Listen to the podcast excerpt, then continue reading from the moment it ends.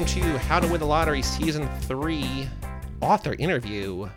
Megan Boyle of Liveblog. Hello, Megan. Hey, Joey. Hey. And somebody Welcome, else welcome, here welcome. too, right? Yeah. Somebody else, yeah. So Somebody else I, here. I, unlike, uh, th- it's interesting because you and I have opposite internet personas where I try to remain as anonymous as possible. Well, I'm I'm with you there now. Yeah, his name is Bob, but we, we don't go any further than that, even though if you listen back at all, like you'll be able to know a lot of things about him. Uh, But is not something that we should. You, you, we, we don't want to encourage the breadcrumb all right, trail. no breadcrumb. All right, it's not an interview about me. Let's let's. uh Oh, that would be really good, Megan. You want to just interview Bob? We could just ask him questions about this book. Oh, sure. Yeah. Cool. All right, go ahead. What's the first question? Let's Bob, do what this. you what made you what inspired you to write Live Blog, Bob? Oh, oh, I'm the I'm the author here. I don't know. No. Um, we something that we talked about was how uh, um, like what you've written here. I I think is like unique in uh.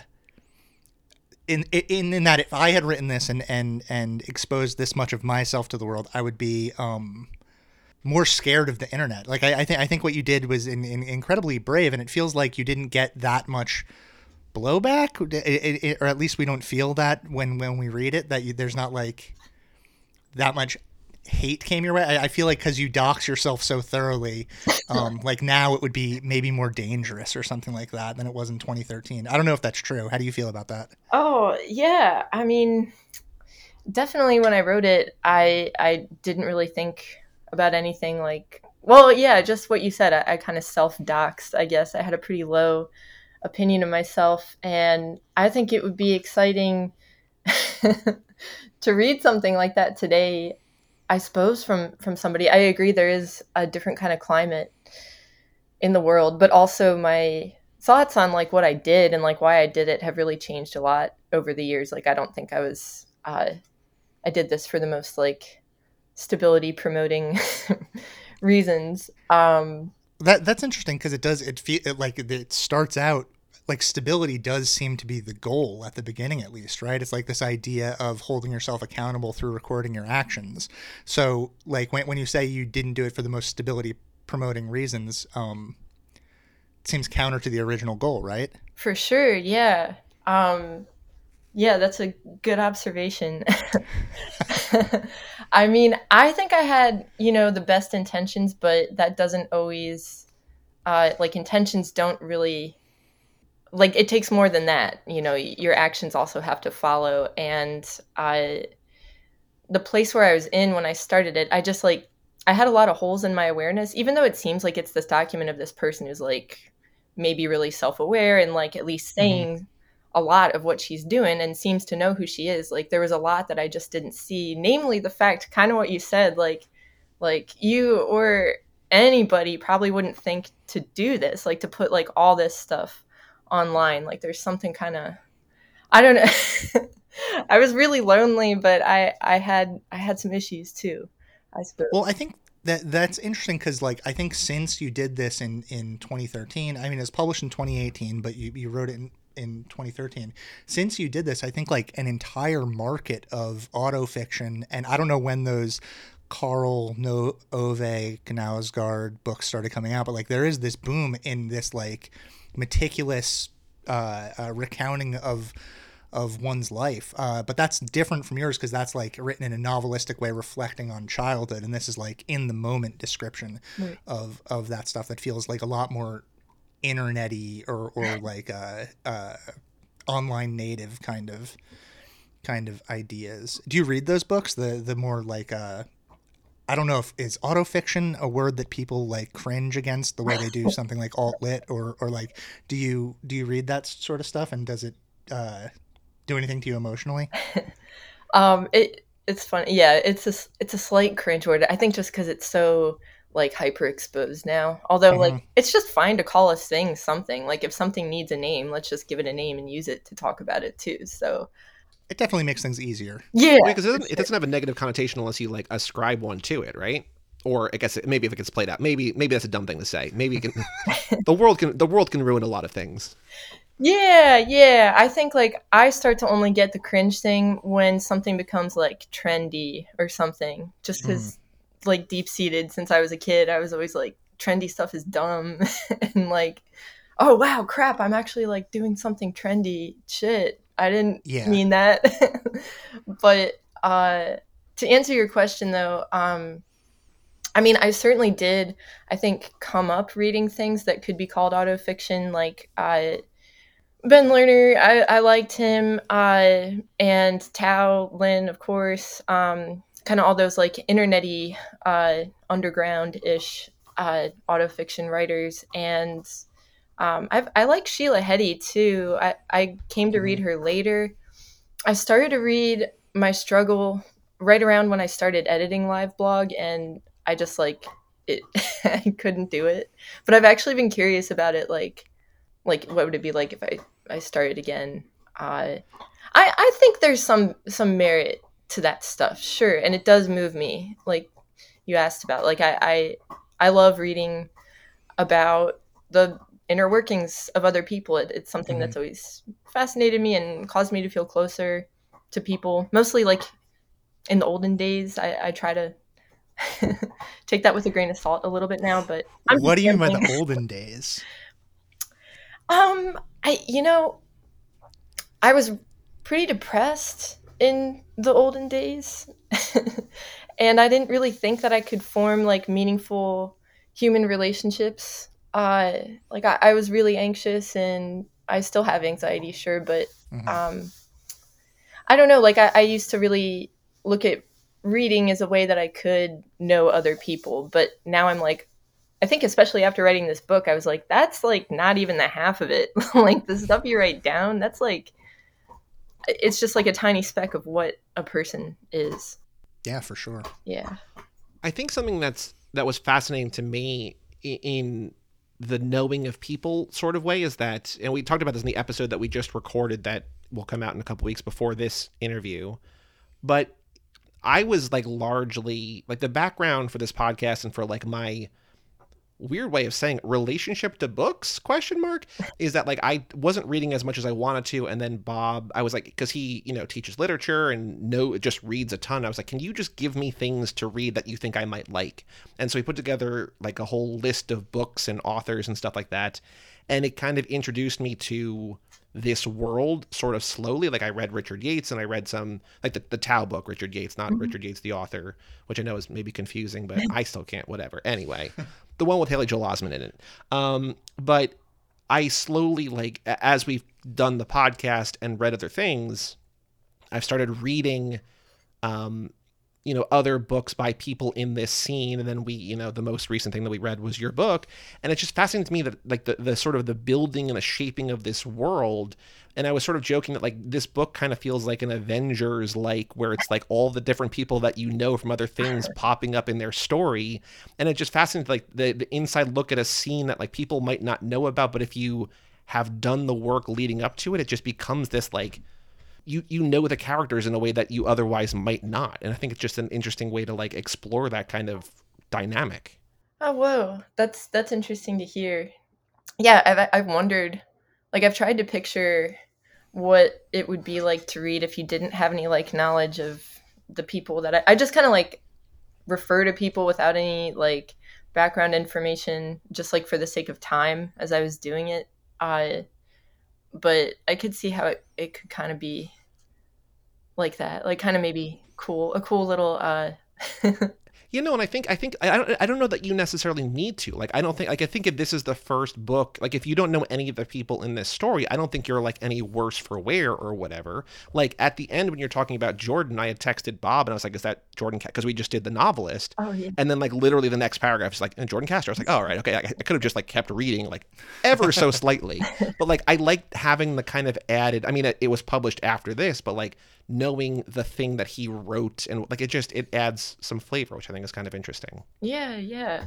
Oh, so I think especially because a lot of those books have the same like uh again using using the the buzzword of autofiction, the same like autofictive element where it's like in in the Jordan Castro book you're like, oh this character is Tao Lin and this blah blah blah blah blah. So you can like it's it's like populating this world of of fiction in a way that uh I don't know, you see in in other others in, in, like the the Bret Easton Ellis and Jay McInerney books, you have these characters that interact. So it feels similar to that sort of uh, that sort of thing, and in a way that like I don't think has. Uh, I don't know. I can't. I uh, other than the Bret Easton Ellis, Jay McInerney anything, I can't think of another world that's kind of like that. So I think you've uh, and, and your book seems like the culmination of all of this stuff to me. Even even though maybe other stuff came came out after it, if that makes sense at all. I don't know.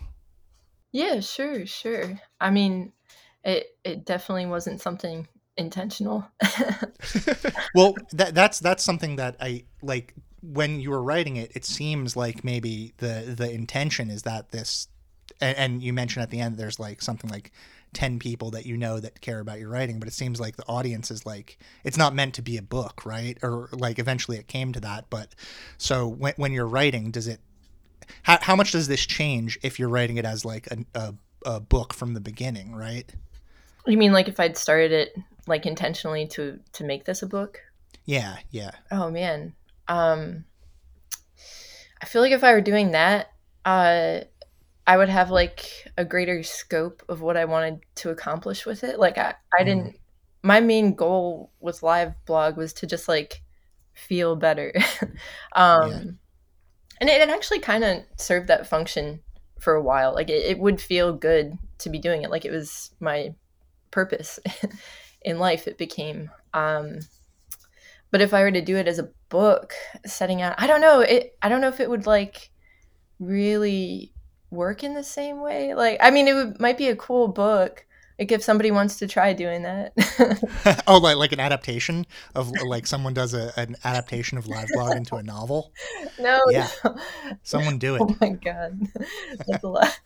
Um, no, like maybe if they like decided like I want to write a book, uh, where I'm going to be this character who's like trying to like figure themselves out in the oh there is a book empty words kind of is like that by mario levrero i forget how to say his last name. I just got this recently. Um he's like documenting his like handwriting analysis in a way to become like kind of more aware of himself as a person. I probably shouldn't talk about it anymore because i got it a while ago. I, I, I want to know like at what point in writing this because i think at the end you do like a a sur- like an online survey about like what your readers want from you. And it's like do you want more live blog? Do you want me to just do, do device articles? You want me to turn this into a book? Should i do a different book or whatever? Like while writing this did you was there ever a point where you're like this could become something more? Or was it just something like like i'm curious at like what point you thought this might transition from being a tumblr blog to something else and then also like what the editing process was like to turn this from what it was into what it is that you can go out and store and buy today. Sure, sure.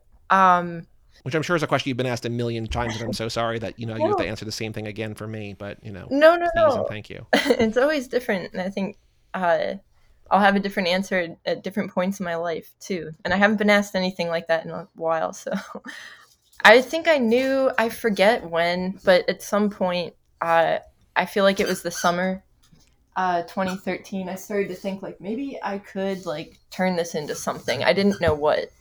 But that didn't really change I guess my approach in in writing it. I I just kept doing what I was doing. I think I had kind of like limited capacity. like I was using a lot of like RAM uh in my own mind to write this and I uh so it was just like a passing thought and I kept going. Um and then the, your other question about editing it, like that's that's like a long answer. um, but are are you asking more about like? Well, I'm just like wondering about the process because I think that there's like I didn't read it when you were writing it, and so reading it kind of the linear way that it is presented today makes it feel like you just did this every day. But then as you're writing, you're like, this is me sort of catching up on the past week, and you're doing like an entry from like mid August and late August or whatever. And I think that there is like a difference. So I'm wondering, I guess, like I'm I'm just fascinated by the evolution of like how it was written to how it's produced. But like in terms of just turning it from a Tumblr to an actual book that like this is the final form. I can't go back and re-edit it or whatever. Yeah. Like what was that process like? Were there things that you were like more self-conscious of or happier about or like things that you were worried about or wanted to remove or add or anything like that? Yeah, yeah, uh, a lot.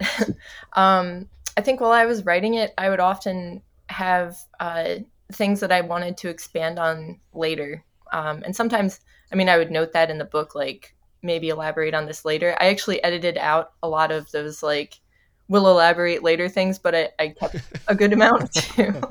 Um, and I did end up going into some parts. Uh, I, I edited a lot for like readability and um, I don't know, like just some things can become repetitive. There were originally pictures in the Tumblr, and it was talked about to keep them in, but uh, we decided not to.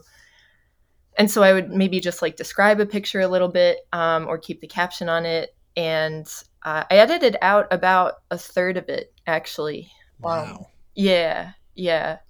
Just because it, some things were like neither here nor there. I there's not really like a plot to it, but I wanted to just I don't know, just like as I was going, I was like, what would keep me going? Like this part is a little bit Mhm. blah. I'll just get rid of it. That, that's broadly what it was like. There was no editing out of like you didn't like brutally murder a man and then we're like I gotta cut I gotta cut that out because I'll go to jail.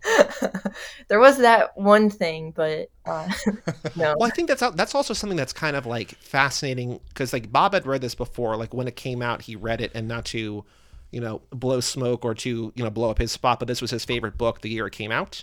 Um, and so he reread it for this podcast, and I read it for the first time. But I'm like, there could just be an entry. It's like didn't update, was in prison or something, right? Like I, I I don't like you don't like I think that's the fascinating of like the real time experience. So like. You know, you said that like this might not it might not feel like it's going anywhere, but I think that there's something inherently like fascinating and gripping about like literally not knowing what's going to happen next because it's not like you planned it's not like you're a novelist leaving breadcrumbs toward like this denouement or whatever fancy word i wish i didn't say that but like you're just you're just telling your story and like it your story could be that like something terrible happened and like everything changes and maybe you know live blog wouldn't be a book at that point but like maybe i don't know maybe you're publishing for prison i don't know Um, yeah, that's interesting. Yeah, I did. I did. Uh, sometimes towards the end, I think, especially, I well, I I did become more social, and I just didn't want to go through all the work of doing that every single time I did something social. Uh, but there was also an element. Uh, I I became more and more depressed, and I was losing the will to write or Mm. live and I, I didn't really want to write about that as it was happening um although i think you can kind of see i don't know like when i look at it i think like oh wow she's like not having as much fun anymore Like And- now you're not having as much fun as you used to be having? Is that what you're saying? oh no now i have more fun Now you have more fun. now Okay, i have fun okay. Well, there is there is and and this is there is something that you touch on in the book a little bit, where there is like the illusion in that that like uh uh what you're doing in this book is like partying all the time, right? Because like that's we associate drugs with those things, but like there's actually just like a level of maintenance yeah that comes with drug use. So like I think to to an outsider, if you were just to like catalog drug use and and uh, sex and things like that, then it seems like good time book having Yeah. fun right? But like the, the the way that you present it is is actually very very different from that. Um and it it like it's a matter of fact. Yeah. And it, i think sheds light on on the the idea that like uh you know there are contexts for these things that make them not so fun. Yeah yeah for sure. Um yeah i think my friend at one point in there says something like doesn't seem like you use drugs for fun Yeah. Mhm, mhm. um and I, What- I mean, by the way, that's the story of every single person I know that seriously uses drugs. It's not like that. that that's that's like a, a a truth that is like often unsaid. that right? nobody talks about yeah Yeah, yeah, totally. Um, same here. yeah, yeah. I mean, I think that word maintenance, you said it, it was a lot of that, a lot of just like, um, I don't, it was just like uncomfortable for me to be who I was. Uh, Mhm. And they helped me think in a little different way or kind of like avoid the subject, uh, which is funny because it is a book like about trying to get in touch with the subject or, uh, you know, like I, like you said, it, it is like a self improvement experiment, but uh, I think the drugs didn't really help for that. Yeah, it does. It feels um I. It, it, it feels that way as as a as a reader, right? We're we're reading and, and we're rooting for you and we're worried about you and uh, at various points it's very uh, frustrating for the reader because we just want you to change your behavior in a way that like if we know about this stuff we know is actually quite quite difficult to do. Um, like there's i we, we talked about this on, on, on the episode a little bit but when when we uh, like you talk about depression and i think like uh, the, the way that a lot of people react to depression or would react if if they read this book would be like uh like just go outside and do stuff. And it's like, well, that's actually incredibly difficult to do. Yeah. Um, it's incredibly difficult to get out of the car and go into Walmart or whatever uh, and, and actually talk to someone. Um, so I think this is, uh, in, in a lot of ways, the most accurate book that I've ever read about that stuff because it doesn't have that dramatic arc put on it. It's just like a, a presenting it to the world baldly. So um, there's no question at the end of this. I'm just like we're yeah. really good at that, Megan. We like we we do a whole like ramp up to a thing that doesn't actually have a payoff. So just get used to that, I guess. I'm I'm on board with that. I, I mean, thank you for for I'm I'm happy it came across as that. I think I I can get frustrated too with like I don't know. Even back then, I it seemed to me like there was this like romanticizing of depression or like mm-hmm. kind of like loving sitting in it that honestly doesn't really factor into what it actually feels like. Like if you're really depressed, like you're probably not like saying like I'm so depressed. Look mm-hmm. at my nails. Yeah. like, yeah. I, I think that's actually like that seems to be uh, almost thematic in the book too, and that like there's this thing that you loop back on where it's like you're conscious of uh, people who or, or people who view people who wear depression as a kind of uh, uh, prestige yeah. and so like over and over again you return to this like listen i'm not doing this because like i, I want you to feel this isn't a things. cry for like, attention I, I, am yeah. just like i'm just depicting things the way that they are and i think that level of uh, awareness is um, maybe of its era in a really in a really specific way because we weren't talking about things like uh, I, I, think another thing that comes up in this book is this idea of flaking on plans a lot. Mm-hmm. And like now, I think that the way mental health is uh, uh, proselytized on the internet, like it's much like more okay to flake on plans for mental health reasons than it was in 2013 or whatever. Yeah, yeah. What do you think about that? You know, I, however okay it is now, I still like it when I want to flake on people. I, I still like feel uh, like uh, dark black pit in my gut of of uh, shame because I don't want to disappoint them or I don't want to feel like they like there's something wrong with them or something like that or that I don't want to hang out with them or that I'm not up for it. Like I, always want to f- seem like a guy that's up for things, you know? Yeah. Yeah. Totally. Yeah. I I have the same kind of thing still. I mean I still flake on things. Try I try not to. Um but yeah, the the pit of having flaked uh, there seems to be a lot of pressure too. I mean, back then and even now too to like always be doing something and I wonder if that pressure I think it's probably like self-imposed to an extent, but it, it also seems to maybe come from how involved we all are in social media and you always see like that FOMO thing or whatever. Like I hate mm-hmm. that. I hate that like like that this is something that it just seems to inhibit just like natural social functioning and the flow of life and uh, like to always like think, oh, I need to be doing more. I have to be doing XYZ. I have to make everybody happy all at once or else I'm a failure. You know, like that's not good. No. I wonder, like, you know, because this is a point in your life obviously because there's a whole book about it where you're like extremely online and like everything you're doing is online. Like you reference like your flickr and your vimeo and whatever and like you're just like hey basically if you want like a multimedia presentation of this like go here and do this thing or whatever. But now i think as we i don't remember if we were recording or not but like either at the very start of this episode or right before like your twitter is private and you're you're a much different online presence now than you were then.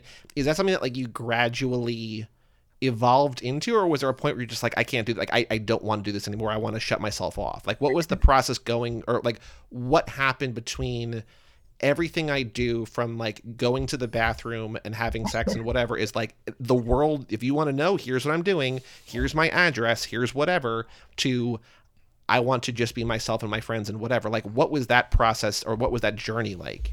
Sure. Oh man I think I used the internet, like social media stuff, pretty pretty consistently and heavily into about 2015. Um, I mean, after I stopped live blogging, like about 12 days later, uh, I had, I guess, what you can call a nervous breakdown or so. I, I like, I ended up uh, trying to kill myself and getting into a psychiatric hospital for a couple weeks. And uh, when I came back from there, I was totally like I didn't like process anything. I didn't think about anything. I was just like still in that mode that I was in the book, like of like I need to like blot out myself. And I ended up using more and more drugs and like developing some real serious problems. Uh, and uh, eventually culminating in me moving back with my parents uh, and ending a relationship pretty destructively in 2014. Um, and that relationship was like my only outlet to the social uh, world. Like he was my only person, and uh, so that was huge. That was huge. Uh, I like kept tweeting a little bit after that, but I started to get really wary of the whole climate of the internet. I think that's when uh, just the way that like one people were seeming to behave on it, and I felt just like super alienated anyway. Then I guess that's a small word for what it was, but I yeah, over time, coming out of that, uh, I just kind of used it less and less naturally. And the decision to make everything private now happened as I was, uh, I'm starting, I have started a new career where it's important that things are confidential. Like I, I use a different name and I, I just don't want anybody to be able to see what I've done, I guess. Uh, I've, I don't know. I, yeah, that's that's a long answer. Sorry. No, but I think it's a good answer. So uh, one thing we sort of talked about in our episode, which I, I think I know the answer to now, but would you ever consider a return to live blogging? Oh, I want to. Yeah, because Bob, Bob has an idea yeah, for like. Let me let me frame this in a way that he's gonna that, he's gonna pitch this on a lifelong, career long quest. So, so just get ready, buckle in, strap in. If if I if I had been writing uh, uh, like contributing to your to your user generated polls here's the suggestion that i would have made that I, that I don't actually think that you should do because i think that uh, it sounds like you're in a better place now and maybe this would be bad for your for your health or whatever um, have you seen the up series the up series of documentaries uh no i haven't okay so uh, uh, I forget his name. He is uh, a director. I would Google it, but Bob um, doesn't let me Google in episodes. I've been banned from Google. Yeah. Um, so uh, starting in 1950 something, uh, they they started recording a documentary about these kids that were seven years old, and every seven years they record another documentary about the kids who are seven years old. Oh yeah. So, uh, so it's like 7, 14, 21, yeah, like 14 cetera, up, 21 up, 28 up, all um, the way. Um, I think like the 65 or 72 was out now or yeah, so, like so now they're like all old people, and it's really fascinating because you have this this like portrait of their lives in uh in in like every bite-sized chunks? Bite-sized chunks but but like it's interesting because some of the people in the documentary are like this documentary has totally ruined my life. Oh. Some people just decide to not do the documentary anymore. Some people clearly love it. So i was thinking of of live blog in terms of like an every 10 year experience and this idea of like what Megan Boyle looks like at 37, 47, 57, especially because something like this, I we it seems very much like something that a young woman would do and not necessarily something that a 57 year old woman would do. Because like i'm imagining what the live blog of a 57 year old woman is like. And uh like obviously it would still have your voice and still have uh your like penchant for specific kinds of metaphors and absurdist humor and things like that but it would be like you like i don't know more cats, probably stereotypically. Yeah, puttering around the house. Uh, I don't know. Uh, it, what, what do you think of that idea? Where where do, do, do, we go further with this, or are you are you done live blogging? Can we bring this to Shark Tank? Oh man, I love Shark Tank. um, that thanks. Actually, yeah, I've I, I, I've heard of that the up thing. I've I've wanted to get into that. Um, it's great. You should definitely watch it. Yeah, yeah, I will. Um, I actually did start. I, I started again in 2020. Um, I I live blogged again from 2020 March to I think like May or June. Oh, oh so this, wow. is a, this is a COVID live blog. Yeah, uh, yeah, yeah. It was right at the beginning of that. oh Jesus. Yeah. Okay. um, and I, I am not saying oh Jesus to you. I'm just saying oh Jesus to like what we were all thinking in those months. Yes. Oh yeah, yeah, sure. Yeah, it I'm glad that was that was fun to do actually. Um, and I've thought about it. I've thought about doing just what you said, actually. Um, maybe I should try for like, I like the 10 year interval. I might just do it privately first. that makes sense. Yeah. yeah. Is the is the one that you did in 2020 was that public or was that just for you? It was public. It was uh, on my Tumblr, and I made it private. When did I? I don't know. Probably around the time I made everything private in like 2021 ish. Yeah. Is that another 700 page uh, uh, thing, or or is it like? No. Did you learn your lesson or whatever? I think it's less. I I noticed I was working too at the time, so I, like I would like live blog at work some. I was in customer service, uh, like so I worked the phones, but then I, I would get like kind of tired. It would be harder to do it, uh, and it just kind of naturally fizzled out. I think I it, I have no idea how many words it is, uh, definitely shorter. Well, I think that's like that's what's both interesting and not that it wouldn't be interesting, but like a lot of what is sort of com- uh, one of the many things that's compelling about live blog is like the sort of flying by the seat of your pants. Like every day could be like whatever, and if you just have like a normal nine to five or whatever, it's like well you're there, and like there's there's something more interesting about the structure, but less interesting about the like oh well I know where she's going to be tomorrow unless whatever. Sure, sure. So yeah. I like that. I like the poetry of that of, of like the day to day. Like I love stuff just sitting at home with the cats and describing describing the different funny stuff about that. Like I like that more than the like stuff that I would say is hyper dramatic or whatever. There's something about capturing that stuff in a in a unique voice that uh, really moves me. Oh, thanks. I, I'm me too. I mean, I I like stuff that's more about just what like life is like. mm-hmm. Um, I mean, life has dramatic moments too. Mm-hmm. Sure. Mm-hmm. Um, Absolutely. Yeah. Well, I, am going to start saying something that's probably going to wind up without a question, but just be a compliment. So just know that going in. Oh, no. But like one thing that we've talked about this, because this whole season, like our third season of the show, is all about like internet centric things, and we're toward the end now. Mm-hmm. This is sort of our, our big book that we were building toward in in terms of size and scope and whatever. But like one thing that we've talked about, like, uh, have you read Darcy Wilder's book, Literally Show Me a Healthy Person? No, I haven't actually. Um, I yeah, I like Darcy a lot. Um, we were friends for a while, and we were both in New York. um, so I maybe I read it like on her Twitter, but I didn't read like the book book. Because the book is basically it's sort of presented in the style of like a series of tweets. Like it's not yeah. really, but like it's kind of like that's what it is. And we talked about on that episode and when we talked with Darcy about how that kind of thing like seems easy to do but is like remarkably difficult. And I think like we were talking about with this one, like I think the actual structure, like the the physical machinations of like doing a live blog is easy. Like I could do that, but I think the difficult thing is to make it compelling. And I think what you were able to do here is like even on days where like nothing like you didn't leave your bed or whatever, like there's something just inherently fascinating about like your ability to capture the nothingness. So again, there's the compliment, but I think it's like the I think it's the if you if you live blogged like a normal 9 to 5 and like you never went anywhere else, like it would still be worth reading, I think, because you just have a way to like you're, you're able to capture the banality of everyday life in a way that like I want to keep reading. So again, no question. I apologize again, but you know, just wanted to give a compliment. Hey, well, thank you. That's uh, that means a lot to me. I, it's, yeah. Um, I mean, I I used to really love doing that. Like I I've always kept journals and written a ton. Like since I was since I knew how to write, and it, it's just really it's nice to hear I haven't really done it like as like I kind of don't write as much now, um, but it's fun too for me to like go back to those parts and be like, wow, that's what I was doing then. That's kind of cool.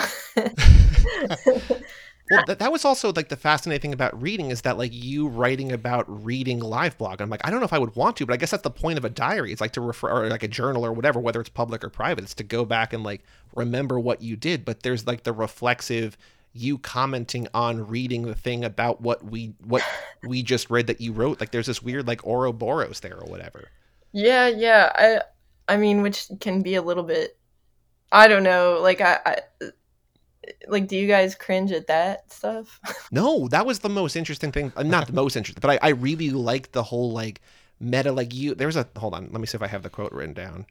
But there was a thing and I, I don't know if this is I don't know if you're gonna you might cringe at me like reading something you wrote, but you wrote bought mint green nail polish and a grapefruit candle because I wanted to see the sentence quote bought mint green nail polish and a grapefruit candle. Like you knowing that you're doing a thing because you're gonna write about the thing, and then you writing about the thing and writing about thinking about doing the thing because you're gonna write. Like it's just like there's like the layer. I loved it. So Oh. no, I don't cringe at that. I didn't. I didn't really cringe at. I don't think there's anything that I I cringed at. There were some things where I was like, where I was where I said like, "Damn," like I don't, want to. I I well, like you know where you worry about people because they're human beings. There's stuff that in in there like that. I, but there was n- nothing where I was like, "Oh, that's embarrassing" or anything Oh or anything man. of that nature. Um, I, I I'm sorry. Say it again. I said woohoo. Um, I do. Oh, okay. So here's a tough question. I'll give you. I'll give you the tough question that maybe uh, will be uncomfortable or something like that. Oh, it's actually. I, I, Um, I, don't- I don't know where he's ramping up this. This might actually be a tough question. I don't know. There is there is stuff in here that like um, you know, we when we do it in private or, or something like that, it feels uh, like it's different because we have a particular context for it. But then in in like when you put it out in the world and it's it's there to like a wide audience, um, it becomes something that is a little harder for that wide audience to take. Like for example, you use the word and are critical of your own use of the word retard, Oh, yeah. or there there is like um uh, you know things things of that nature. So is that like uh how do you feel about that stuff now, or is, or is it like you know is, is it contextualized in a way that like you're comfortable with, or is it something that it's just like that's who I was, et cetera, et cetera? Um, I mean, yeah, I, that that is something. Uh, it, I, it was definitely like a product of its times in that way. Mhm. Um, and you know, I I don't. that is an uncomfortable question. I I certainly wouldn't like say something like that now, or uh, I suppose in general, um, you know that that kind of wave of uh, being more mindful of l- like the lived experiences of others. Uh, you know, it, it's embarrassing, of course, to say like, "Oh, I didn't really think about that then," uh, but maybe. I mean, I feel okay with it being out there just because that's kind of what it was like then. I mean, like, you know, you know. I mean, I I'm still not somebody who censors myself. hmm Um, and I think that that is not good for art. um, Well, no, I mean, I think, I think, like the the reason, I, I, I think a reason why I wanted to ask that question is because you you obviously edited this book later on, Mhm. and you decided to include that stuff, which I can imagine being uncomfortable. yeah. Um, so so like I I commend the choice to to like include an authentic representation of whatever is is going on then. And obviously it was something that at the I mean you you noted in the book you're like maybe I shouldn't say that. And so like th- those wheels are are turning. But like I'm interested in the editing choice to be like okay, I'm going to authentically represent that. So I think I, I mean I think you're kind of answering it in that you you're saying that you don't think that it's a, a good idea for art to be uh, in in a place where it's censored like that. Yeah, yeah. I remember too, uh, like talking with Gian about that part specifically, and he was just like, "No, man, like, no, it's, just leave it in there. It's fine." um, not exactly like that. He was who edited it with me, um, but we talked about it, and uh, like he was saying, kind of what you're saying in support of the authenticity of the document, and uh, yeah, I, I feel fine and not fine about it. Well, I think that's a that's a great answer. I think. I wonder, like, it's, it's a similar kind of thing. Like we were talking about. Well, actually, it's a It, I have two questions here. The the more interesting one, I think, I don't know. Who knows? Let me just ask a question instead of just backtracking my way into this. Uh, one thing I've been very fascinated about this season, in an era of basically books being written and published in a time period where there's more than one way to consume the thing. Like, you know, if you put out a book in the 50s, like it was just a book. Like it couldn't be like an audiobook, it couldn't be an ebook, it couldn't be whatever.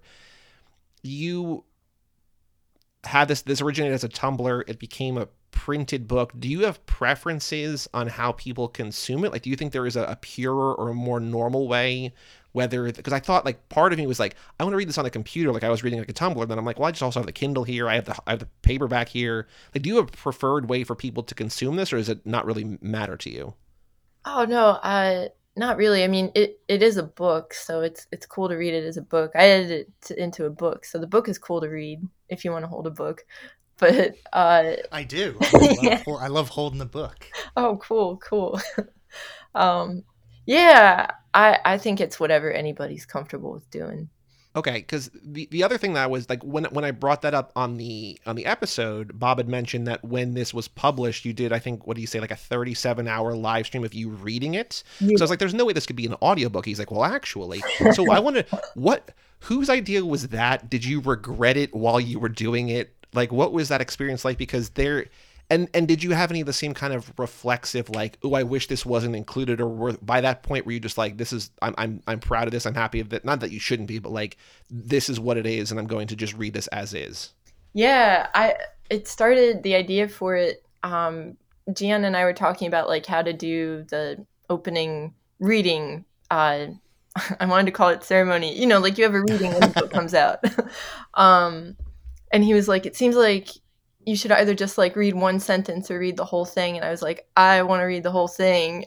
that's that's awesome that's so that's so crazy but I love it yeah, me too. Um, I just I don't know. I, and then I got really excited by that idea, and uh, you know, like the Andy Kaufman thing. I, yeah Mhm. I love him, and it's been done a couple times by uh, other folks too. So I just wanted to see if I could do it, just totally me reading the whole thing, and uh, I didn't. I mean, like the audience itself to that was like pretty small. Like some people would like come into the apartment where i ended up doing the large portion of it and it was mostly like people i knew. There were some people who i, I didn't know which was fun and interesting and on little breaks i'd like talk with them and uh like yeah. Why are you in my house well it, it wasn't my house it was my friend's uh okay.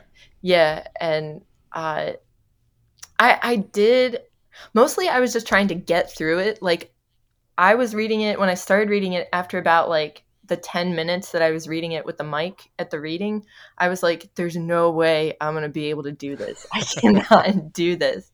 I'd practiced it some like in spurts but i just remember like mostly at that place like at that venue just like sitting and being like i just have to do this i just have to do it so i wasn't like thinking too much about like what I was reading or uh, sometimes it would inevitably like something would happen. I got emotional a couple times. Uh I think towards the end I started I, uh, like the last couple pages I have I have this like angry rant and I felt really sad reading Mhm. that. I felt sad actually I think a lot reading it. Um but like that was under underneath mostly just like concentrating on trying to get through it like It feels like a real like David Blaine move, you know?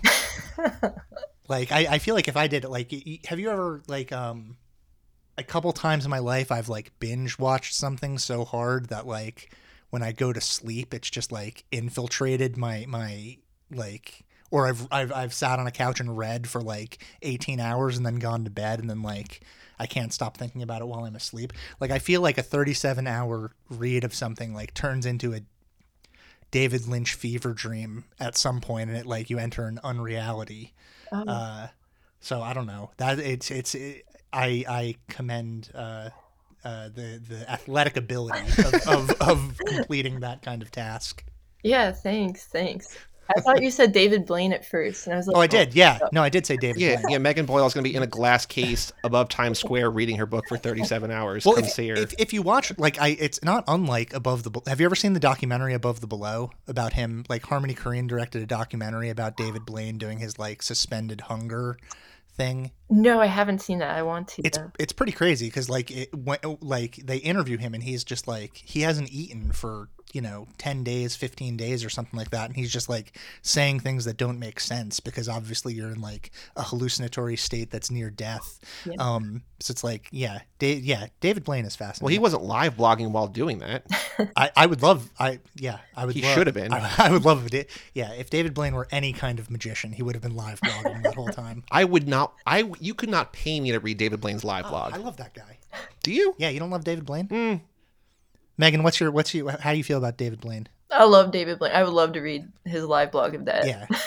Yeah, that guy rules. Maybe I, maybe I would. He like pulls out his heart for people. He's awesome. I think magicians are cool. I do. I like. I do like magic. I grew up watching magic. And You like, magic, but you don't like David Blaine. I don't know, man. I think it- I You, see you his- just like corny ass magic with card tricks and things like that. David Copperfield disappearing the Statue of Liberty. I met David. He came. Uh, I met him in Vegas when he came up to our table at CES. Like I have a picture of him creepily from my phone where he's just like, "Where's the, how do you get out there?" I'm like, mm, "This is like the most famous man I've ever been near."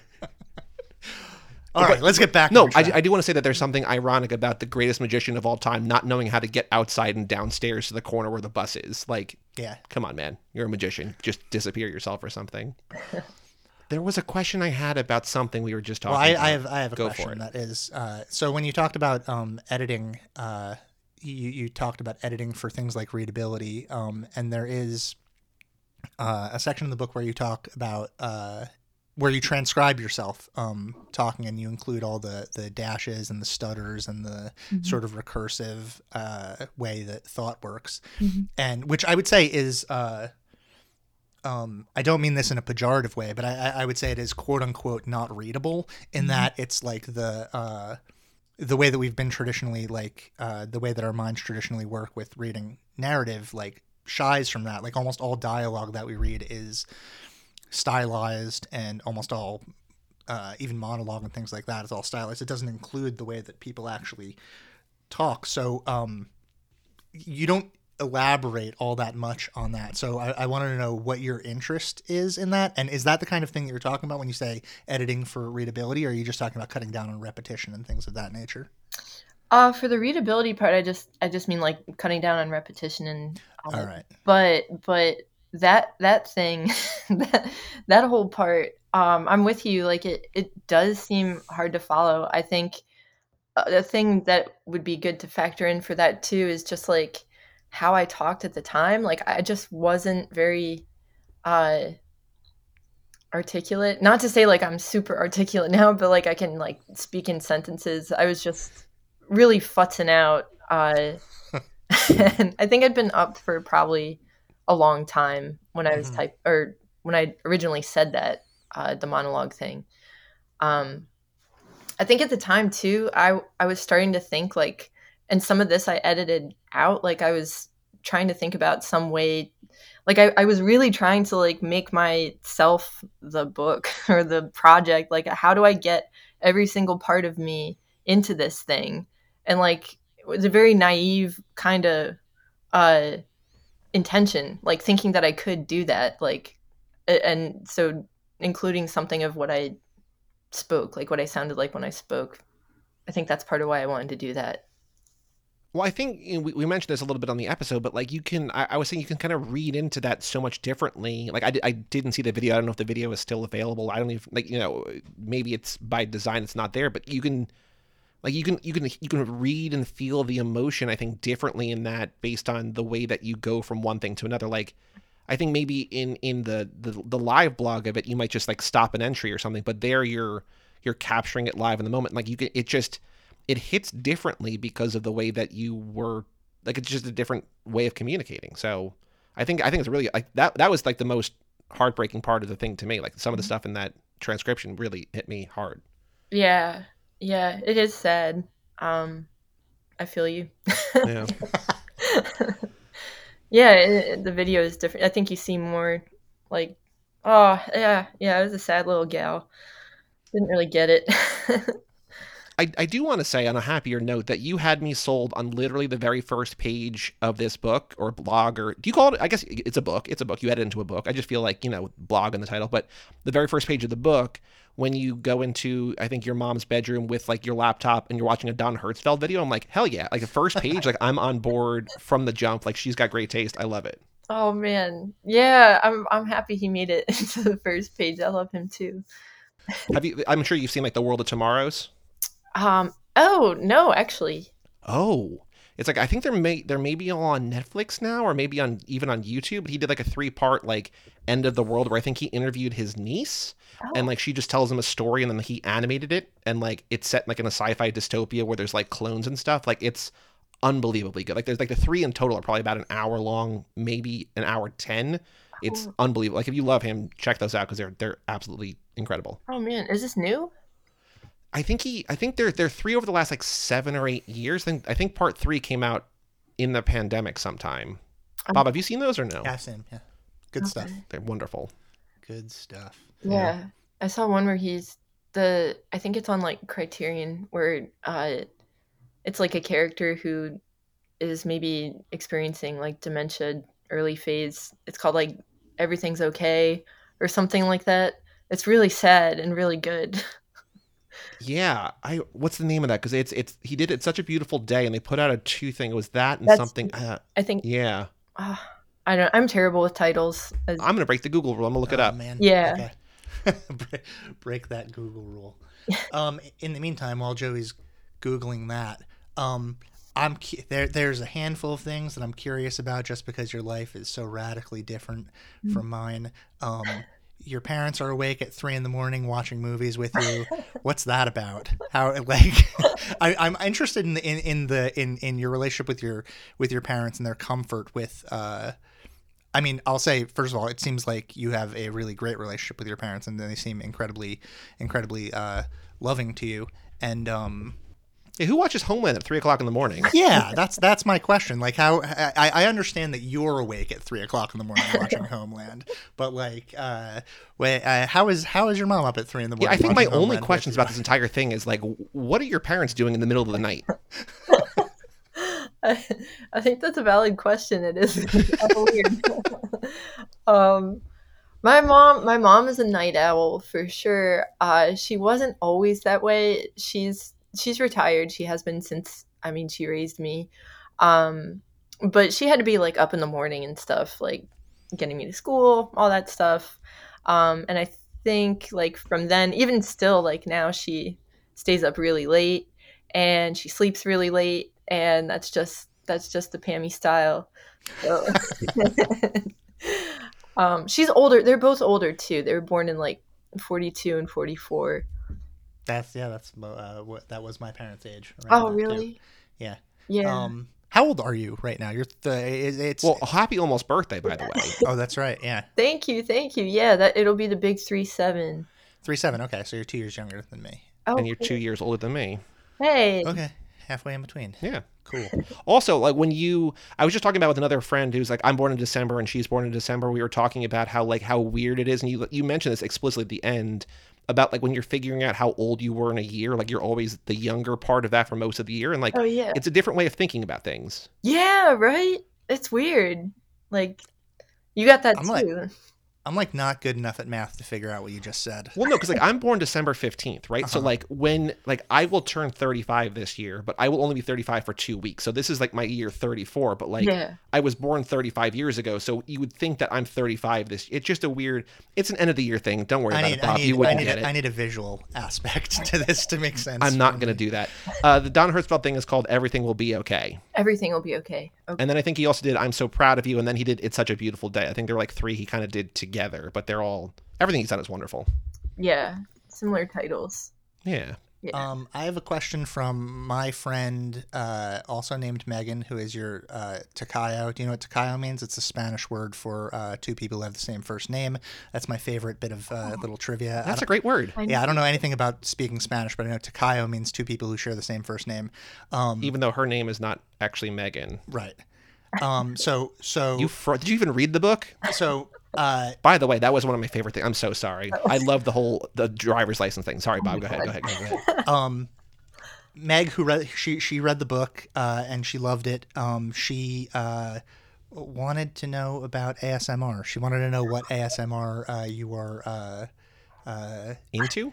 li- listening to specifically because she thinks that she recognized the video or something. I don't remember exactly what she said, but she wanted to know what specific, like if there are specific YouTube channels or anything like that that you're Oh. that you're actually listening to.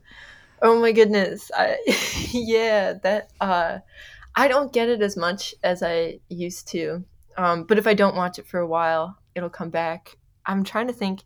I watched Gentle Whispering like she's like the main like like she really brought it into like the foreground her Mhm. channel. She's like the uh yeah, I can't think of a comparison. But um I really like these days watching this lady oh my goodness, I'm not going to be able to remember the name of her channel, uh, but it's like Southern something ASMR, and she just goes into like the dollar store or Target and like rearranges items on the shelves and kind of like talks about like, oh, that's a nice little container. I gotta. Uh, so oh, puts me right to sleep. I love it. Man, you you describing that is like like giving me ASMR. Oh. Like the second hand is just I don't I, I don't understand ASMR. I don't know what it is. you've never felt for it. for a long time I assumed it was the realm of perverts. No- You're not wrong. yeah, it's a little perverted. I think I got like the, I think the first time I ever like felt anything like that was like when I was young and I would like let a, a friend like play with a toy like they're like oh like let me check that out like whatever like them like expl- like this is gonna sound gross and I don't mean to be gross because it was totally not gross but them like exploring one of my toys and like seeing what it was like like watching them I'm leaving this in I'm not editing it out oh yeah. but like watching them Yeah. handle one of my toys Oh like my god. I was just like, I don't know what, but like my my my my scalp feels weird, and like it was like years before that was a thing, and like this is disgusting. Oh, man. I guess yeah, that me a little ASMR. I feel you. I was just like, I don't know what this is, but I don't want you to ever stop doing this. Okay. yeah. All right. Uh, So there is like it, it's it's like uh, uh so I'm, I'm I'm not wrong about it being like there is like a uh I, I don't want to say you know I'm not whatever like I think for- it's much more about, like- accepted now, but there is there's a sort of like it's a kind of a, a kink, but like it's like a healthy Okay, but I'm not, non-sexual yeah, I- I'm, kink. yeah, yeah. I'm not. I'm not. I'm not doing any sort of kink shaming for real. That was I was joking, but like there is like a sensual, like almost, uh, uh, like it moves into that realm. There is a way that it moves into that realm. Yeah, you're not toilet baby over here or whatever that is at the end of this book. Oh god, bad Toilet baby? toilet. Remember the, the video that she describes of the toilet seat around the head? Oh, Yeah. yeah. yeah. That was that. I can't believe that exists still. I can. One, uh, I, I don't know. I, I don't think you ever got involved because I think you would have written about it. But I had friends, I think, involved in the Point Break live scene, like that whole like space. oh, So it was very cool that you were like auditioning or like involved or whatever. Like, did anything ever come of that? Did you see that performed? no, I actually didn't. Um, I mean, I, I became friends with uh, Zachary, uh, the fella, and uh, Jamie is, was the director, and I think like the mind behind that production. Uh, but I didn't get to see it. No, I don't know. Are they still doing it? I don't know. Bob, do you know about this or no? I've never. So the book it- is the first I've ever heard of it. so Megan, like, let me know if, if if this is wrong, but it was basically they would like put on a live stage show of Point Break, but they would have someone from the audience play the Keanu role. So it was supposed to recreate the sort of wooden delivery of all of his lines. So they would have like all you know improv stage theater actors, whatever, doing like the Swayze role and the Busey role and whatever, and then they would just have like basically a novice come up and be the Johnny Utah role, which just like I never saw, but it just sounded like my favorite thing in the world. Oh, well, I want to see them do the parachuting scene and then all the surfing scenes. Well, it was on wa- stage. Let's- uh, let's yeah, keep it, That's know. what I, I. That's what I want to see. I want to see like the the uh, uh, postmodern uh, sort of um, uh, the fakeness of that sort of thing put in a theater space. I'm making it more artsy. It's probably just a good time thing. yeah. I'm ma- I'm making it into like It's a bunch of Brooklyn Bertolt hipsters Brecht. talking about a movie they love. Like that's Yeah, what it is. yeah, You're trying to make it I'm a trying to make it trying to give it production value. Yeah. Oh. All right. Well, um, there is. Uh, uh, here's here's a. You're the first person that actually has a Wikipedia page that we're talking to about this. So here is This is a new question. So this is, yeah. this is a new question. Um, since we uh, can function as an official source, which means that we can be cited for uh, Wikipedia, I was wondering if there's anything that you want to lie about that we can insert into your Wikipedia page just as a. Uh, just as a lark to, to confuse people about you, uh, to, to lead them down the wrong path. Um, you know, if you want to say you were involved in a shark attack or something like that, anything that comes to your mind. Oh, that's funny. that that um could I I'll think about it. I'll think Yeah, about you can email me. We can always add it after the fact. Oh no, no, it has to be on the episode because we yeah, can't. it has to be. Yeah, So you can think about that. I have another question for you to think about while you think about that. But everyone we talk to, like this whole like our, our podcast is structured into modules or seasons like we did on grief and loss and dying and then campus modules and this is all about the internet. And so the books are sort of like they're all kind of over the map, but they're all sort of centered around a, a central theme and this is, you know, being online. So we like to ask the authors that we speak with if you were recommending or creating your own mini, like the Megan Boyle module, the Megan module, uh, what books would you recommend if people liked live blog or they like elements of it or if they want to read more that are like it? What kind of around this space would you recommend people, listeners to the show, check out? Oh man. Um, I mean, I haven't really. Uh, I'm not in like a reading phase of life right now, but uh, Chris Kraus probably like everything that Oh, he's sure. done. Um, let me see. Well, yeah, that that fella I mentioned, I I do have to Google how to say his name. Mario. Ah, it's called Empty Words. It sounded like something really cool. I'm just not gonna be great at this part. That's fine.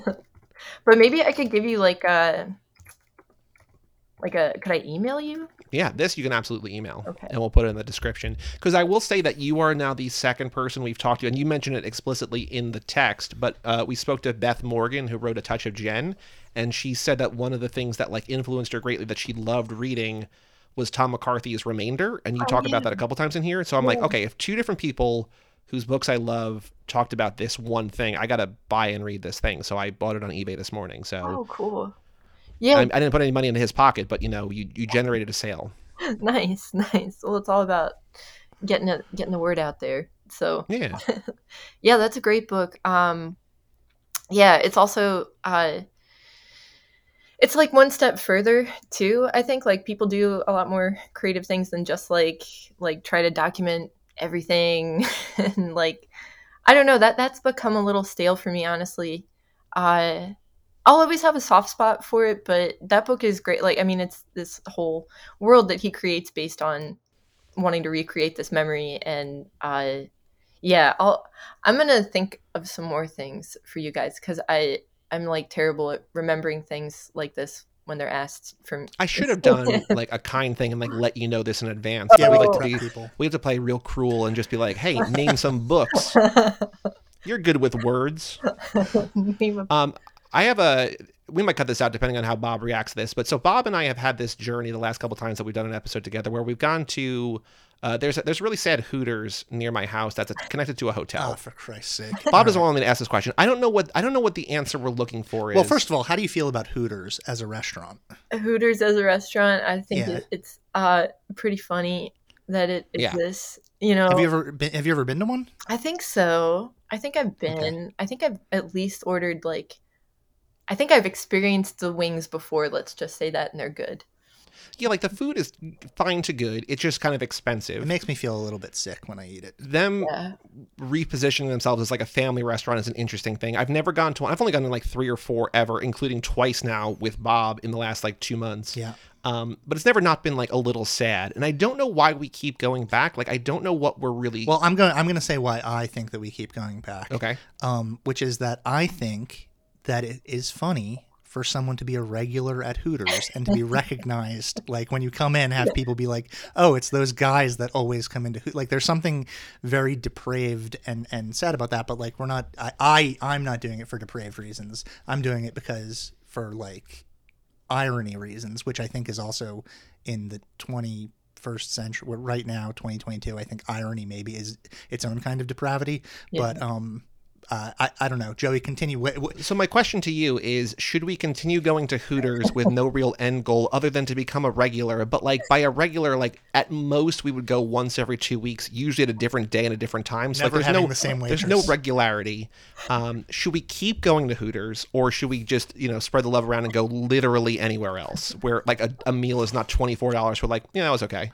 I think if it brings you joy, I think that I think it's a funny idea myself. Okay.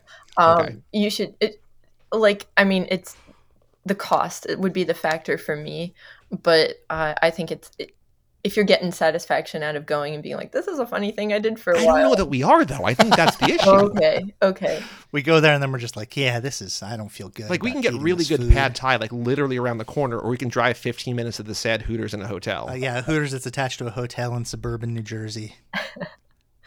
I Um, I'm I'm all for that. I like went to Chili's for kind of the same reason, like last year sometime, and I like I'm I've been thinking about like going to the Hard Rock Cafe because like what the heck? Why why is that still there? That can be live blog too. You going to every Hard Rock and getting a T-shirt from every Hard Rock. Yeah. I remember the iced tea being really good at Hard Rock Cafe. Oh, That's really? My, That, that's my exclusive opinion about that. this is we're, we're, we're nearing the end. I just have a thing that you reminded me of the chili's thing but we have another friend steve who lives uh, down the shore and he lives in a town where there's four restaurants on corners of the highway that we call the quadrant because it's fridays and olive garden and red lobster and i think a chili's.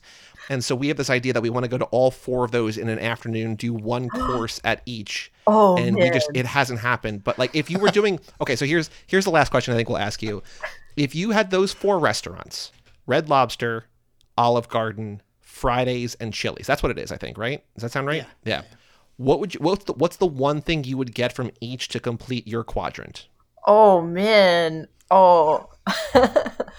um. Okay. Well, I would not get the awesome blossom from Chili's because it turns out that that is from the Out- Outback Steakhouse. I found that out the hard way. they co-opted that yeah Yeah. Now they put it in this like little jar and stuff. Like they're Ooh. trying to be healthy with it, and it's just not many.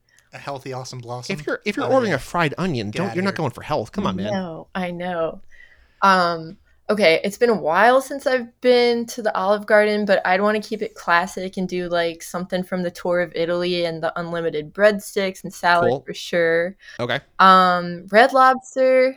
Shoot, I've only been to one run one Red Lobster. I think. i don't think i've ever been to red lobster Yeah, it Oh. was really good when I went. I went in Kentucky a couple years ago, and I was very surprised. famously by the ocean kentucky yeah. famous for their seafood, seafood and bourbon. That's what we know about Kentucky. Yep, yep, yep. They got great shrimp.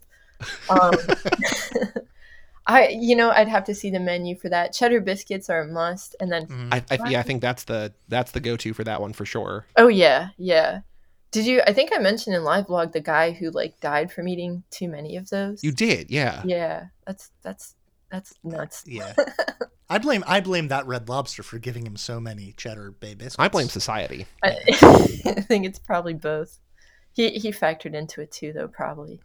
Yeah, we can't take responsibility all the way away from him. All right, so you vaguely have Fridays and Chili's left. What are you getting? Because you already have like uh, cheddar bay biscuits and then some kind of like tour of Italy, maybe soup salad breadsticks. So you Yeah. need basically an entree and a dessert. Oh yeah, that's right. Okay. Um. Or oh, you can just yeah. go appetizers all the way. If you want to go appetizers down the board, you can. This is you know this is a, a fictional scenario. Yeah. Also, if, if you want to hang out and do the quadrant, I will pay for you to do the quadrant. I would love to do that. That sounds like fun. That's. I used to be on a buffet team, like in my early twenties. We would like go to a buffet and really eat all you can eat. Um, actually, so so uh, the the the quadrant that we're talking about is in Toms River, right? Which is uh, uh, someone that come someone that comes up on this podcast uh, fairly fairly relatively uh, frequently because he's a he's a friend of mine is Bud Smith, who I think you know, right? You yeah. know Bud. Yeah, Bud's great. Okay, so Bud, hometown Toms River. So if you come down to do the quadrant, we can get Bud to come with us. we'll all go do the quadrant together. Oh man, that sounds like a blast. Are you in New York now? Or are you in Baltimore? Or, uh, we can also cut this out if you don't want to. If you're if you want to live off the grid. oh, you can say I'm I'm public about my my Baltimore residence. Cool. what do you think of the? Did you watch the new? Oh man, we're going totally off. Now let's here. let's let's stick to the quadrant. Let's stick to the quadrant. I want Chili's and Fridays. What are you doing? How are you finishing this out? Okay, uh Friday's probably like the Oreo brownie sundae, Ooh, I think. yeah. yeah, yeah, that's a classic. And Chili's, I mean, they have the, what they do best, I think, are their apps. So I'd Mhm. I'd probably want to get a sampler.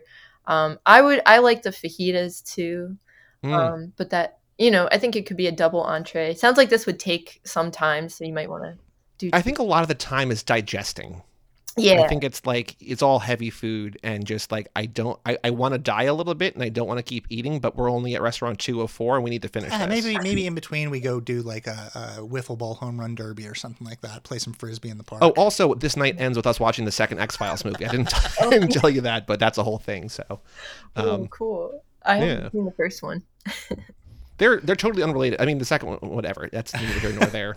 Um, cool. Bobby, you have any other questions? Uh, I think I'm um um all out of questions. Um, Oh, I have one more question. Yeah. uh, he's gonna ask you to say uh, the words "keep reading." I No, think. I'm not going to because Okay. people have rebuked me Yeah, very hard for that. Uh, you talk about uh, watching like the NBA and the NBA Finals. I think it was maybe the year the Heat won. Do you have any predictions, any hot takes for this upcoming NBA season? Oh man. Uh well I actually just started watching it again. I, I had a a long uh time where I wasn't watching and my my husband actually is from excuse me Atlanta. He loves the Hawks, and I've I've Okay. I've really grown a favor for them and Trae Young in particular. So I would love to see them uh, in the playoffs, and I think that they have it in them too. You know, with the right coaching, and uh, I'm not really the best at sports prediction myself. I'm I'm a novice in the realm. No, I'm gonna whatever you say. I'm gonna I'm gonna go to Vegas. I'm gonna, or I don't I don't have to go to Vegas anymore because there's you know gambling is legal in New Jersey. But I'm gonna put a thousand dollars down on whoever. No, I'm not going to do that. But I'm treating these as stone cold locks. These are Megan Boyle's stone cold locks for the 2022 NBA season. yes, and and you can sue me if if this isn't correct. So go Hawks. Go Hawks. Cool. Well, thank you so much for joining us. This was a blast. Yeah, this was really fun, you guys. Thank you for asking me. Thank you for joining us. And, you know, if you, no pressure if you don't have any books to recommend, but if you do, we'll throw them in the description for this and we'll, you know, share those with our readers, listeners, not readers. Or, or as we've said, you know, feel free to, to flake on it because that's also healthy and good to do. There was, there was a moment where I woke up this morning thinking one of, one or both of you were going to flake just because, like, I will also say, that I read 600 of these pages this week because I totally Oh mismanaged my goodness. time. So Oh. you writing about like baby's day out and the thing, I'm like, this is baby's week out. Like I need to read Oh. 100 pages of this oh, every single no. day, otherwise Oh, I'm not going to. So my life this week has been your life for six months. So I really enjoyed it, but every morning I'm just like, all right, I'm gonna go deep into Megan Boyle's psyche today with my 100 pages. Oh wow, thank you for doing that. I I'm sorry to to put that upon you. No, no, no, that was 100% my fault. We've had so much time to read this, and I just totally dropped the ball on my end. But oh, I get um. I love, I love the book, and I love talking to you. So thank you again so much. Yeah, thank you. Thank you for reading too and for Yeah, yeah, of course. all of it.